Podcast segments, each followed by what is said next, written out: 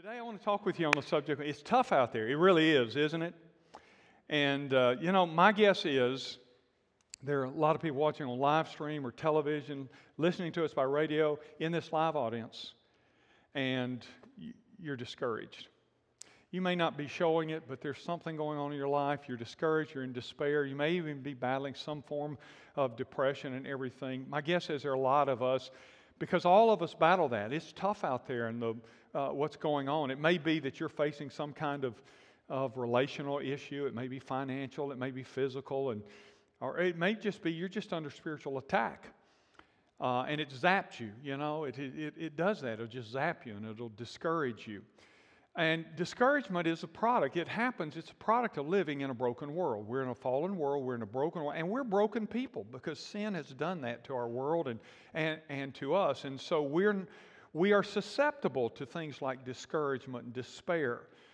And, uh, but the, here's the news if that's where you are, if you're not, you will be from time to time. If that's where you are, you're actually in some pretty good company. Because there's some great people in Scripture that battled discouragement and despair and even depression. For example, Moses was discouraged, Bible tells us in Exodus, over the sins of God's people.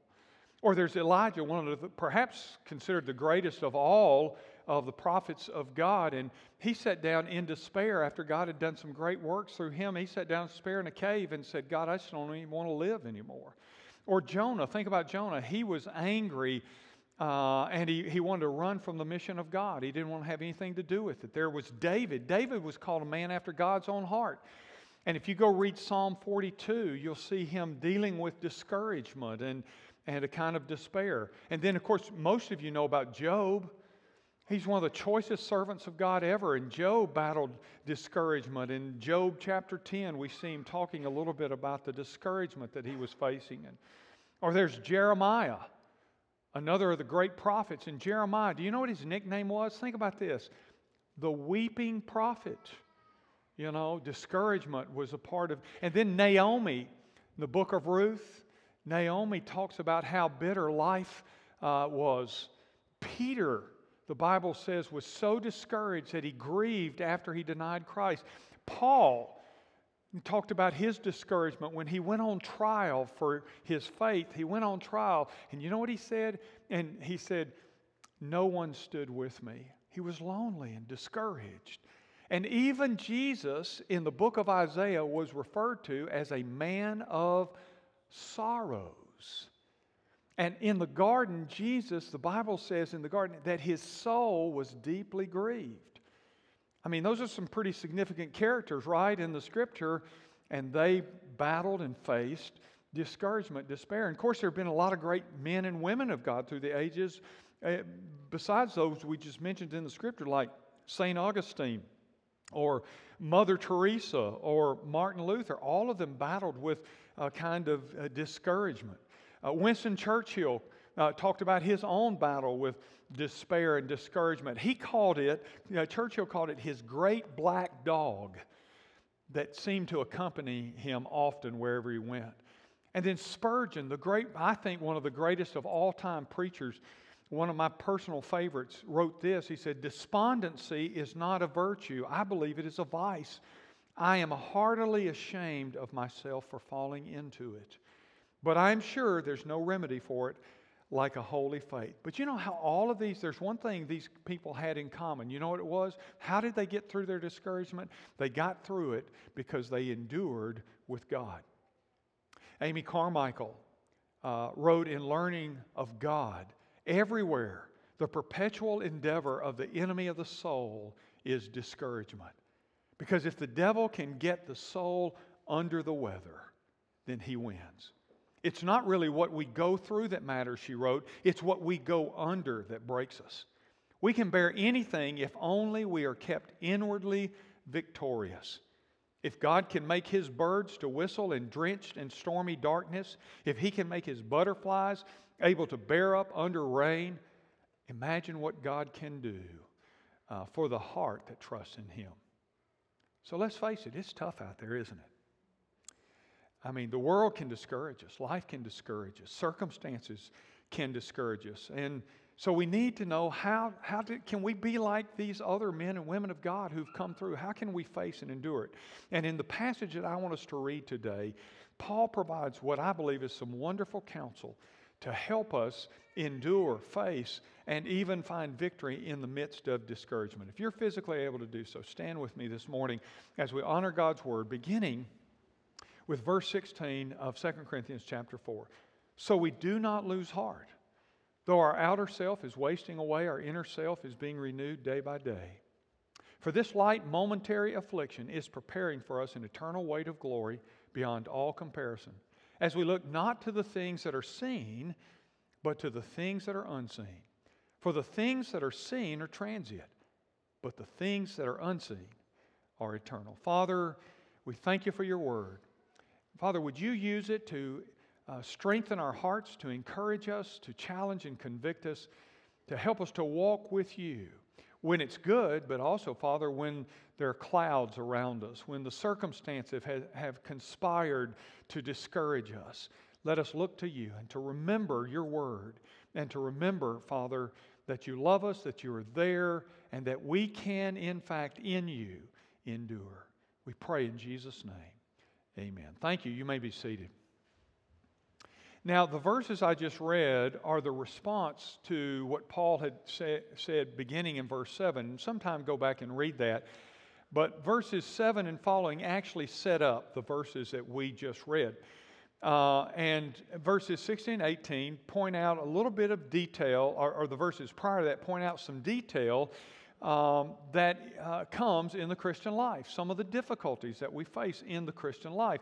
And when I was working on the message, I couldn't help but think that's kind of like Romans 8, where Paul's talking about all these different things that can come against us and, and beat us down and try to beat us up and discourage us and throw us into despair. And he's talking about that in Romans 8. And then uh, he concludes that particular section when he says, Nothing can separate us from the love of God. Well, when I read these verses again, and I preached this passage uh, a number of times through the years, it reminded me again that, that Paul is saying to us something very important, and that is that faith and difficulty are also, uh, uh, Uh, go together. You're going to experience difficulty in the faith. There are those who today try to tell us that if you're a person of faith and great faith and biblical faith and walking in obedience to God, that you're not going to battle any of these things. The problem is the Bible doesn't teach that at all. The Bible tells us just the other thing that these things are part of living in a broken, fallen world. And in a broken, fallen world, under the auspices of your arch enemy, the devil, and God's enemy, the devil. He is the prince and power of the air. That, that in this world, you're going to experience these kinds of things. So the question is not, are we going to get discouraged? The question is not, are we going to face despair at times or even depression uh, perhaps? The question is, what are we going to do? How are we going to uh, endure when those uh, times or those seasons come along. And I think Paul gives us in verses 16 through 18 uh, several things that we ought to keep in mind when we're discouraged or when we are despaired. The first thing is this we need to keep in mind the reality of external external tribulation. Again, we see it in verses 7 through 9. If you got your Bible open there, look, look and follow along with it. But we have this treasure in jars of clay. Jars of clay are our body, they're fragile. That's what he means. And we have the gospel. God has entrusted the gospel to us. And, um, and then verse 8 he says, We are afflicted in every way, but not crushed, perplexed, but not driven to despair, persecuted, but not forsaken, struck down, but not destroyed, always carrying in the body uh, the death of Jesus so that the life of Jesus may be manifested in our bodies. And then in verse 16, he says, We don't lose heart. Even though all of that is true, he says, Though the outer self is wasting away, our inner self is being renewed day by day. He's talking about the fact that there are external tribulations. We're afflicted in every way, and our outer self is wasting away. Have you ever realized that about you? That, that your outer self is wasting away. I just hate to bring that revelation to you if you don't know that. Your brain will tell you that you still can do things that you, your body, you know, as one guy said, my, my body's trying to cash checks that my brain tells me it can, but it, it can't. And, you know, I, the older I get, the more re- that becomes a reality. Uh, again, our grandkids were in. And so my oldest grandson is into these Lego kits now. And really, I think what he's more into, uh, Bodie's more into uh, the idea of the kit and me building it. Uh, but he helps, and he's really good with it, and he helps, and we we so we have this special place at our house to build lego kits okay and it's down on the floor in the living room and it's you know it's a hardwood floor and and so pops will you get down here and help me build and so yeah of course you know i'm, I'm going to get down i get down on the floor and so i'm doing this last night um, and I sat down Indian style. Y'all know what Indian style, when you cross your legs like this. I'm sitting down there, we're building this Lego set. And after a while, he gets preoccupied with something else. He says, Pops, you keep building. I'm going to go do, and he's going to go do something else. But, but so, so I'm, and now I'm too far into the project, Wally. you know. And so I'm trying to work on, on this, and because he wants it before he goes to bed, you know. And so Pops is doing it. And, I, and then my daughter comes in the room and she says, Dad, enough, enough. Leave it be. We'll finish it later. And uh, so finally I said, Yeah, okay, we'll, we'll all do something else. So it suddenly dawns on me my legs feel like they're locked up. And I'm trying to get out of that configuration that I'm in on the floor. And I start trying to, and my, my knees are hurting, and I'm trying to straighten them out. But here's the real problem I'm trying to get up off the floor. And that's a long way down. And so I, my daughter's standing there, and so I said, okay, let me get up. And I start trying to get up, and I'm, I, I, I'm rolling around. I'm having to roll to try to get up. And my daughter goes, Daddy, are you okay? And I, I said, Yeah, I, am fine. And she's watching. I look like a seal rolling around, trying to get up. I said, Let me just roll to that chair and I'll be okay. and she says, Do you need some help? And my pride is not about to let me say, Yes, sweetheart. And I really do, but I'm kind of, I roll over there. I finally I pull myself up. You know what it reminded me of? This the outer man is decaying. The outer man is decaying. There are things about you that, you know, that just don't improve, quite frankly, and won't improve. In fact, are likely to get worse before you get into heaven, right? Some of you can identify with that because you already are beginning to experience some of those things. But we have these external tribulations. Um, this is the stuff going on, and it may not be something like I just described, and that's kind of a light-hearted illustration about it. But the fact is, you may have some external pressures that are being exerted on you. Ex- external kinds of tribulation. The word afflicted that Paul uses in this passage is a word that means to be pressed or to be squeezed. And the fact is, what he's saying is this is a, this is a part of a broken world. This is a part of life. You're going to experience that. And then in verse 9, he uses the word persecuted. And that points to the idea of being hunted by prey. And, and so here's the thing he's saying a lot of the external pains and difficulties and pressures, whether it's financial or relational or, or vocational or you name it, whatever it may be, uh, uh, that are squeezing and pressing on you, are oftentimes an attempt by the enemy to discourage and to distress you. And, uh, and, and throw you into a state of, because he's hunting. The Bible says this your adversary, the devil, roams about like a roaring lion, seeking whom he may devour. He's looking, you know, do you know you are being hunted? Did you know that? You are being hunted. And sometimes that's the stress and that's the, the, the stuff that throws us in despair. And so Paul is writing to say, even though all of this is going on, the outer man is decaying, the outer man is in this war, the inner man is too, but the inner man can be renewed. And his point is clear faith and difficulties often go together. Why does God allow that? Why does God allow the external tribulations? It's a good question. God allows external tribulation in your life to test your faith. Sometimes it's a test.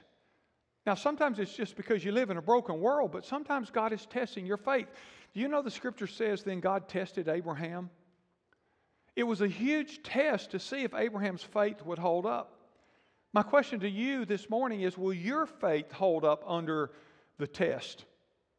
Ray Stedman wrote a book called Man of Faith, and in it he said, God is always testing us. And his testing does not come when we are warned and ready. Anyone can pass a test when that happens. Okay, this is a test. I'm warning you. Are you ready? He says anybody can do that. But what he says is God tests, God's tests catch us unprepared. They catch us off guard. And it's when we are confronted sometimes with something simple, a simple situation that no one will know about, and it really tests our faith. You see, the reality of genuine faith is most validated by trials. Many people that claim to have faith in Christ reveal the fact that they have very little faith in Christ when their faith is tested by the realities of this life. So God allows external uh, tribulation to test your faith. God also allows external tribulation to deepen your dependence. You see, external tribulation has this way of stripping uh, away all the outer things of life. It has a way of, of changing priorities. And so, God sometimes, He allows the external tribulations you face in life, whatever it may be you're facing right now, because what He's trying to do is He's trying to strip away all the, the stuff that, that is ultimately irrelevant. Why? Because He's trying to teach you to depend on Him. I mean, you, do you understand that God wants you and He wants me to live in utter and complete dependence upon Him? Why is that? Well, I think Warren Wiersbe answers it well. He says, because there's no security in things, we sometimes see depend on the things of this world. And he says there's no security in that. In fact, he says these things are deceptive because they appear to be satisfying and they appear to be lasting when in actuality they are temporary and incapable of satisfying our deepest needs in life. Now, certainly, he writes, God wants us to enjoy the blessings of life, and there's nothing spiritual, uh, spiritual about sitting morosely in a corner and saying, These things will not last anyway, so why enjoy them? No, he writes, God wants us to enjoy his good gifts just as he wants our children to enjoy what we give them. But he does not want us to depend on things, he wants us to depend totally on him. So sometimes he allows these external tribulations, see, to, de- to strip away stuff in order to, to deepen our dependence on him. And sometimes God allows external tribulation uh, t- for the purpose of creating a desire for heaven. That's one that we often don't think about, but sometimes God allows some of the trials and the difficulties in your life because what He's trying to do is He's trying to create in you a desire for heaven. Because you see, you and I were designed for eternity. We are designed for heaven. And this is, this is a, a, a God wants to use us in this life to uh, accomplish His purpose in this world, but He has designed us for eternity. He has designed us for heaven. And so He will use tribulations and difficulties to cause us to long for heaven. Um, you see, God doesn't want you to live under this false belief that the best life you can possibly have is this life right here and now. The devil wants you to believe, oh, if you have this, if you have something else, if you, if you, if you have more, if you accomplish more, if you uh, uh experience more, all of these things, and in and of themselves are not uh, are wrong, but the devil wants you to think that if you can keep doing that or this or add this or that, then you'll eventually find the secret to real life. That's what the devil wants you to believe. God doesn't want you li- living under that false narrative. Because what God wants you to understand is this world is broken, it's falling, it can never satisfy, and God wants you to get this that the best is yet to come. There's a, there's a and I'm not going to call name, but there's a, a preacher of some, uh, of some fame, and uh, he put out a book called Your Best Life Now. I need to tell you something, that's pathetic theology. Your best life will never be now. Your best life is in the hereafter. It's not in the here and now, it's in the hereafter. And you see, so God sometimes what He does is He allows the external pressures and everything of our life to help create in us a desire for heaven. It's where the old Negro spirituals were birthed. You know, there were songs written that we've sung like Swing Down, Sweet Chariot, or Nobody Knows the Trouble I've Seen, or Steal Away to Jesus. These, these old Negro spirituals were written by Christian slaves. You know why they wrote them? Because they thought, we, we can't wait till Jesus comes and delivers us from this into his kingdom. Do you know the early church? You know what it referred to as the return of Christ? It called it the blessed hope. Do you know why I called it the blessed hope? Because they were living under external tribulation. I mean, severe. And you know what? They said the blessed hope is what? When Jesus comes back and he delivers us and he takes us out of all of this. The blessed hope. That's why they called it that. God does not want you believing that this is the best you can have. He wants you to understand that this life should cause you to recognize there's something better to desire. So he allows external tribulation in our life. Number two, I, Paul talks about the need for internal, that's external tribulation, but he talks about the need for internal transformation. So we have to understand the reality that in this life you're going to face tribulation. But the second thing we need to understand is that, that we can experience internal transformation. Look at verse 16. So he says, though the outer man is is wasting away. Here it is our inner self is being renewed day by day. Because the, uh, of the fact of external tribulation in our life, we must fortify our souls, we must fortify the inner life every day. This is a call for constant attention, constant vigilance uh, to our soul. And if there's any place in your life that deserves uh, devotion and attention, it is your soul. Your soul is the most valuable possession you have because it's eternal. I was watching yesterday morning. I, had, I, I, I, was thinking about that idea last week when I was working on the message, and I thought, the soul. What is the most? What is the most valuable thing I? And I think it's my soul. that's why Jesus said, by the way, don't worry about him who can destroy the body in this world, the devil, worry about uh, uh, him that can destroy the soul in hell. Uh, and so the soul is the most important thing you have. And, and so I, I jotted this down as I was working on the message last week. Yesterday morning, before the family got up, I'm, I'm uh, uh, drinking some coffee, I'm watching some news, and I see this commercial come on with Franklin Graham, and I think, and he's given the gospel in about, I want to say, about 30 seconds. It's a fantastic a little commercial and he gives the gospel. And he says, and he makes this statement in the commercial. He said, Your soul is the most important possession you have. I thought, He read my sermon. but I thought, it's true, isn't it? Your soul is the most important thing you possess because everything else is going to pass away. Your soul lasts forever. Your soul is the most valuable thing you have. Your soul is more important than material accumulation. Do y'all remember the parable of the rich fool? Luke 12, verse 20, in that parable it says, But God said to him, You fool. This night, your soul is required of you, and the things you have prepared, whose will they be? That parable's about a guy, he had a bumper crop. He, he said, I don't have enough room for uh, my crop. I'm going to tear my barns down and build bigger ones. He didn't use it to help anybody or anything like that. He said, I'll just build bigger ones. And God shows up and said, You're a fool. You're a fool because you, you, you have risked your soul your soul is required. And all you're going to do, all you've accumulated, you're never going to see. A few years, uh, a few years back, I clipped an article out. It was from Business Insider. And why I clipped it is because, and I thought about when I was working on this message, is because the article talked about the value of a soul, Business Insider, and it was had some little comical stuff, like it talked about the uh, Homer Simpson on one of the Simpsons, and I I have never watched the show. I just know uh, what it is, but Homer Simpson on one episode, evidently according to the article, sold his soul to the devil for one donut. I'm sure, Mark, it was a Krispy Kreme, but at any rate. It goes on in the article and it talks about a book I read in high school uh, about a man who sells his soul to, that is a short story and uh, this guy sells his soul, the devil and Daniel Webster, and, and Jabez Stone is the main character, and he sells his soul to the devil for 10 years of prosperity.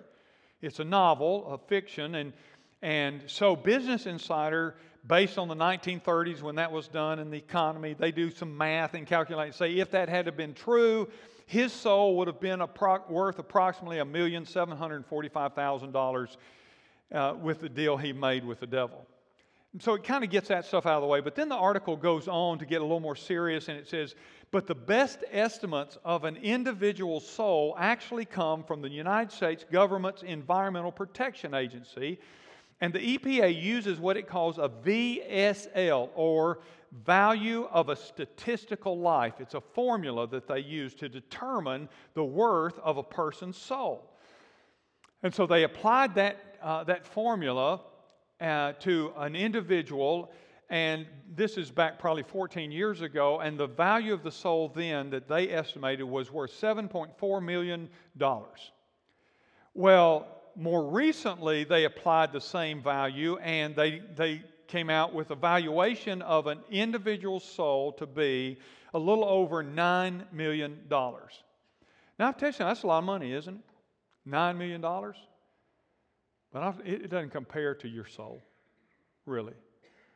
Anybody that sold their soul for $9 million would be truly a fool. Why? Because the soul is about eternity. And see, they can't calculate eternity in the value of a soul. Your soul is more important than, than material accumulation, but your soul is also more important than, than people's affirmation. You know, a lot of people live, they live, their inner self lives to be affirmed by other people. Sometimes people say, Well, I'm a people pleaser, and it's all right to be a people pleaser. It's all right to get affirmation from other people, but don't live for it. And, and I thought about what Jesus said in Luke chapter 6 Woe to you when all people speak well of you. And then in Psalm 62, the psalmist said, For God alone my soul waits. I wait in silence for God, for He alone is my hope. Here's the point your soul's hope is not based on what other people think. Your soul's hope is not based on the affirmation that you receive, good or bad from other people. It's not, it's not based on. Your soul's hope is from God and not people. God and not people. And then your soul's more important than worldly accomplishments. Jesus said in Matthew 16, For what will it profit a man if he gains the whole world and forfeits his soul? Or what shall a man give in return for his soul? So your soul's more important, Jesus says, than worldly accomplishments. What will it profit a guy if he gains the whole world, but he loses his soul? And so Paul's talking about the importance of your soul here and the need for constant uh, attention to the renewal of your soul, spiritually renewing your soul. And he says day by day, because it's tough out there. And if you're not renewing the inner man day by day, guess what?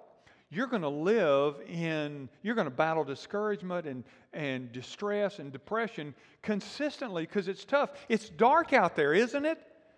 And listen, it's getting darker, and it's getting darker faster. Have you noticed? It's getting darker faster and faster and faster. This is why Jesus said this when the Son of Man returns, will he find peace on earth? Will he find, I'm sorry, will he find faith on earth? Not peace on earth. Will he find faith on earth? Why? It's getting darker and darker, and more people are saying, eh, I'm not that serious. That's why your soul, you have to give, you have to give energy to the cultivation of the, the inner man, the inner self, uh, day by day. He didn't just say occasionally. Uh, and so, how do you do that? Well, first of all, by devotion to the Word of God. How do you, how do you renew the inner man? By devotion to the Word of God. Your word have I hid my heart that I might not sin against you. Your word is a lamp unto my feet and a light unto my path, the scripture said. Your word is like a double edged sword that divides and pierces the, the, the, uh, the inner man uh, with the, what's right and what's wrong, with truth. Um, the, the flower fades, but the word of our God stands forever. So, how do you renew? Why is that so important? Because it renews your mind. Now, see, if you, if you ingest what the world's message is continuously, guess what? It's going to it's going to form the way you think, the way you see things, and it's going to discourage you. The Word of God, though, transforms our minds. Be transformed by the renewing of your mind, Paul tells us in Romans chapter 12. And so, uh, how do you renew the inner self? You do so with the Word of God. The Word of God will renew your mind. Uh, you also do that by devotion to the worship of God. So, devotion to the Word of God, devotion to wor- the worship of God, because it will inspire your heart. Again, uh, you know, I, I love our, our, our, choir that we have up there and that we've started using some in this service with our, our praise band. And, and you come in and it inspires, doesn't it? It inspires worship. Worship. Worship is essential for your soul. Your soul has been designed to worship. So if you're going to renew the inner self, you're going to do so with the Word of God because it transforms your mind. Your, the worship of God inspires you. And then you're going to have to have a devotion to the will of God. And these things, I think, all go together. Now, and by the way, you know, we, we need this kind of worship, but you, you need to be worshiping every day. You can worship every day and, and should be worshiping uh, every day. You take in the Word, you worship God, and then guess what happens? So the Word of God transforms your mind, it, or even we might say informs your mind. The worship of God inspires you spiritually, and the will of God causes you to obey. And so I take in the Word, uh, the worship inspires what God has said, and then I obey.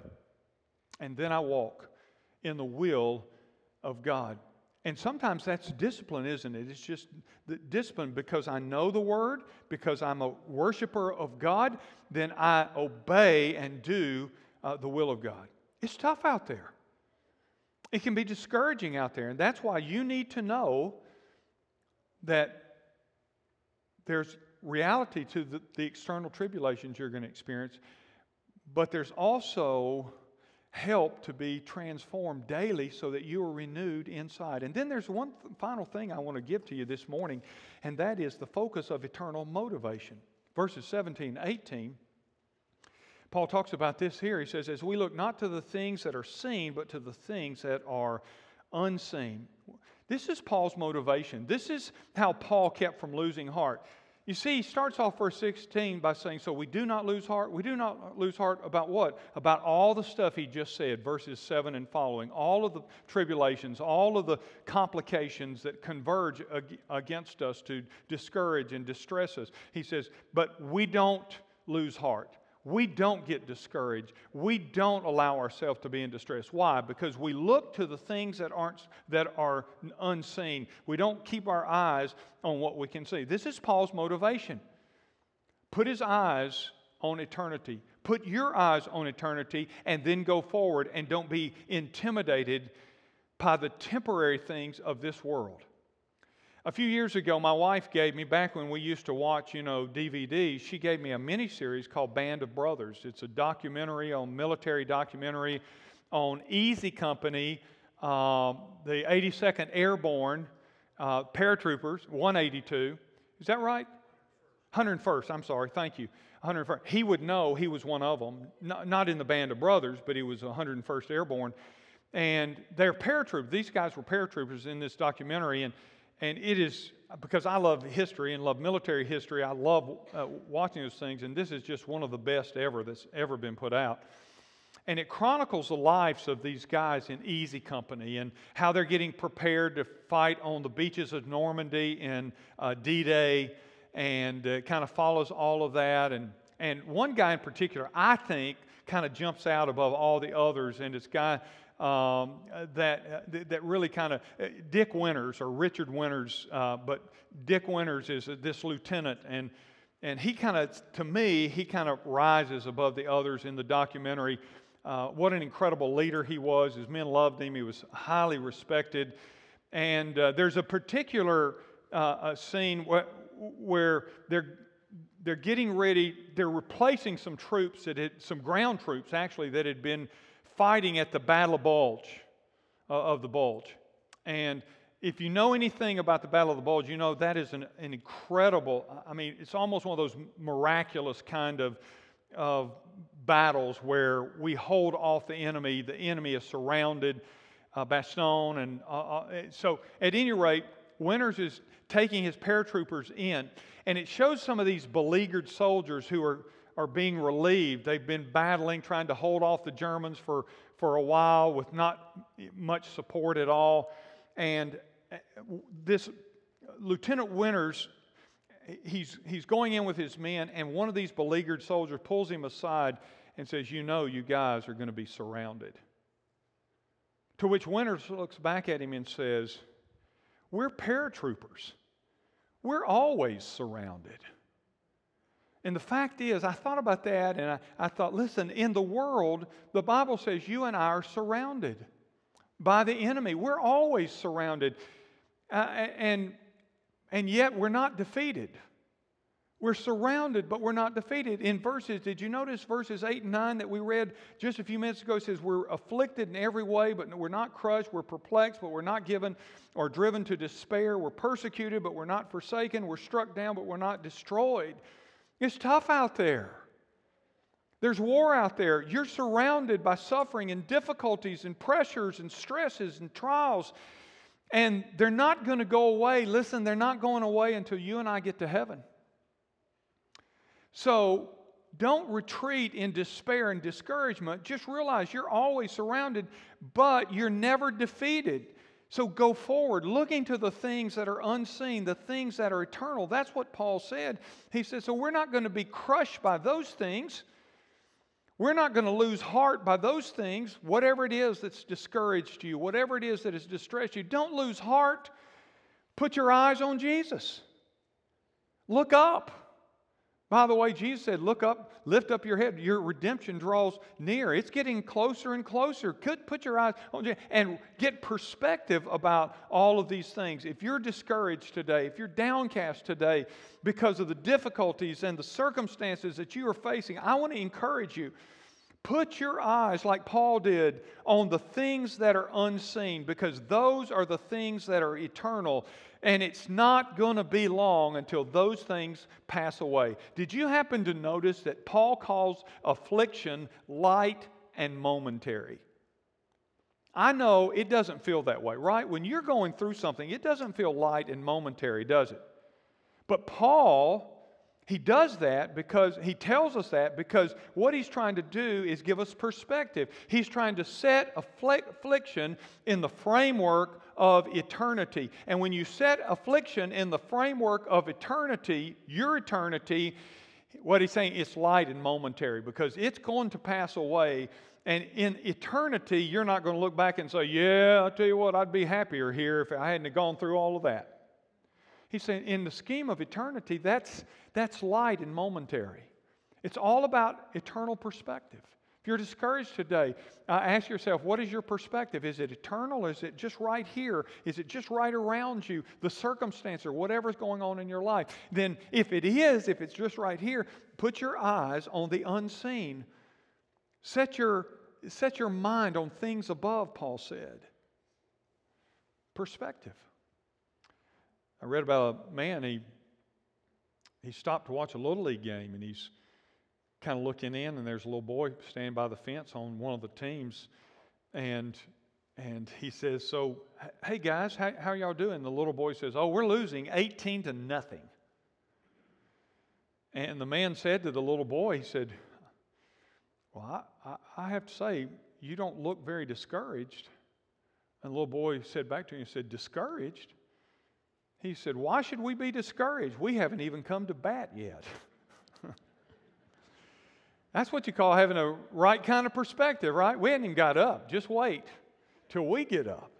The right perspective in the face of adversity makes all the difference in the world.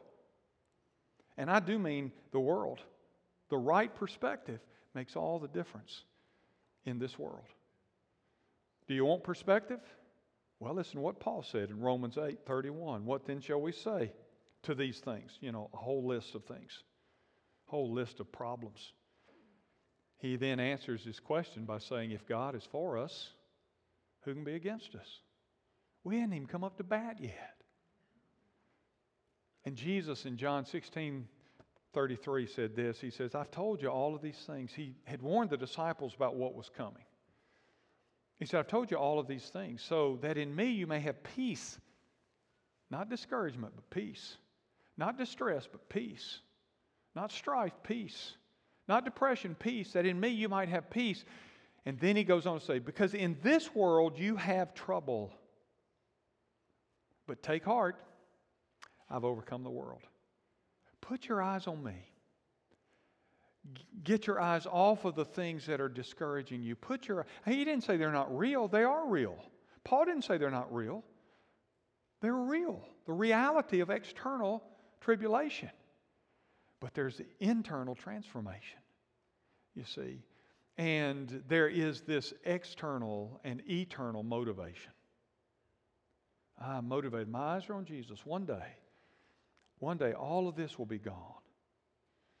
So, even in a season, if you're in a season of trial, if you're in a season uh, that's testing you, if you're in a season of difficulties, guess what? You can grow stronger. You can grow stronger if you have the right perspective.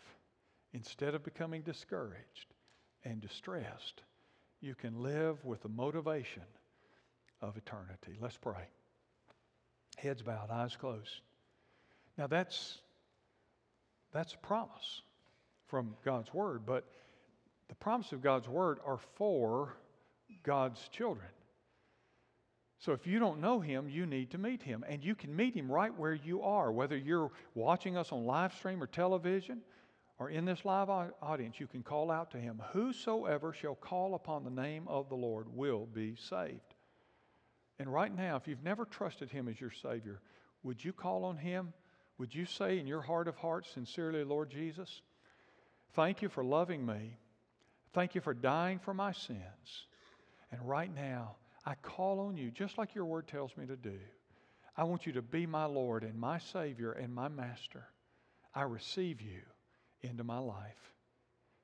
I promise you, He'll hear that prayer. He's already told us He would.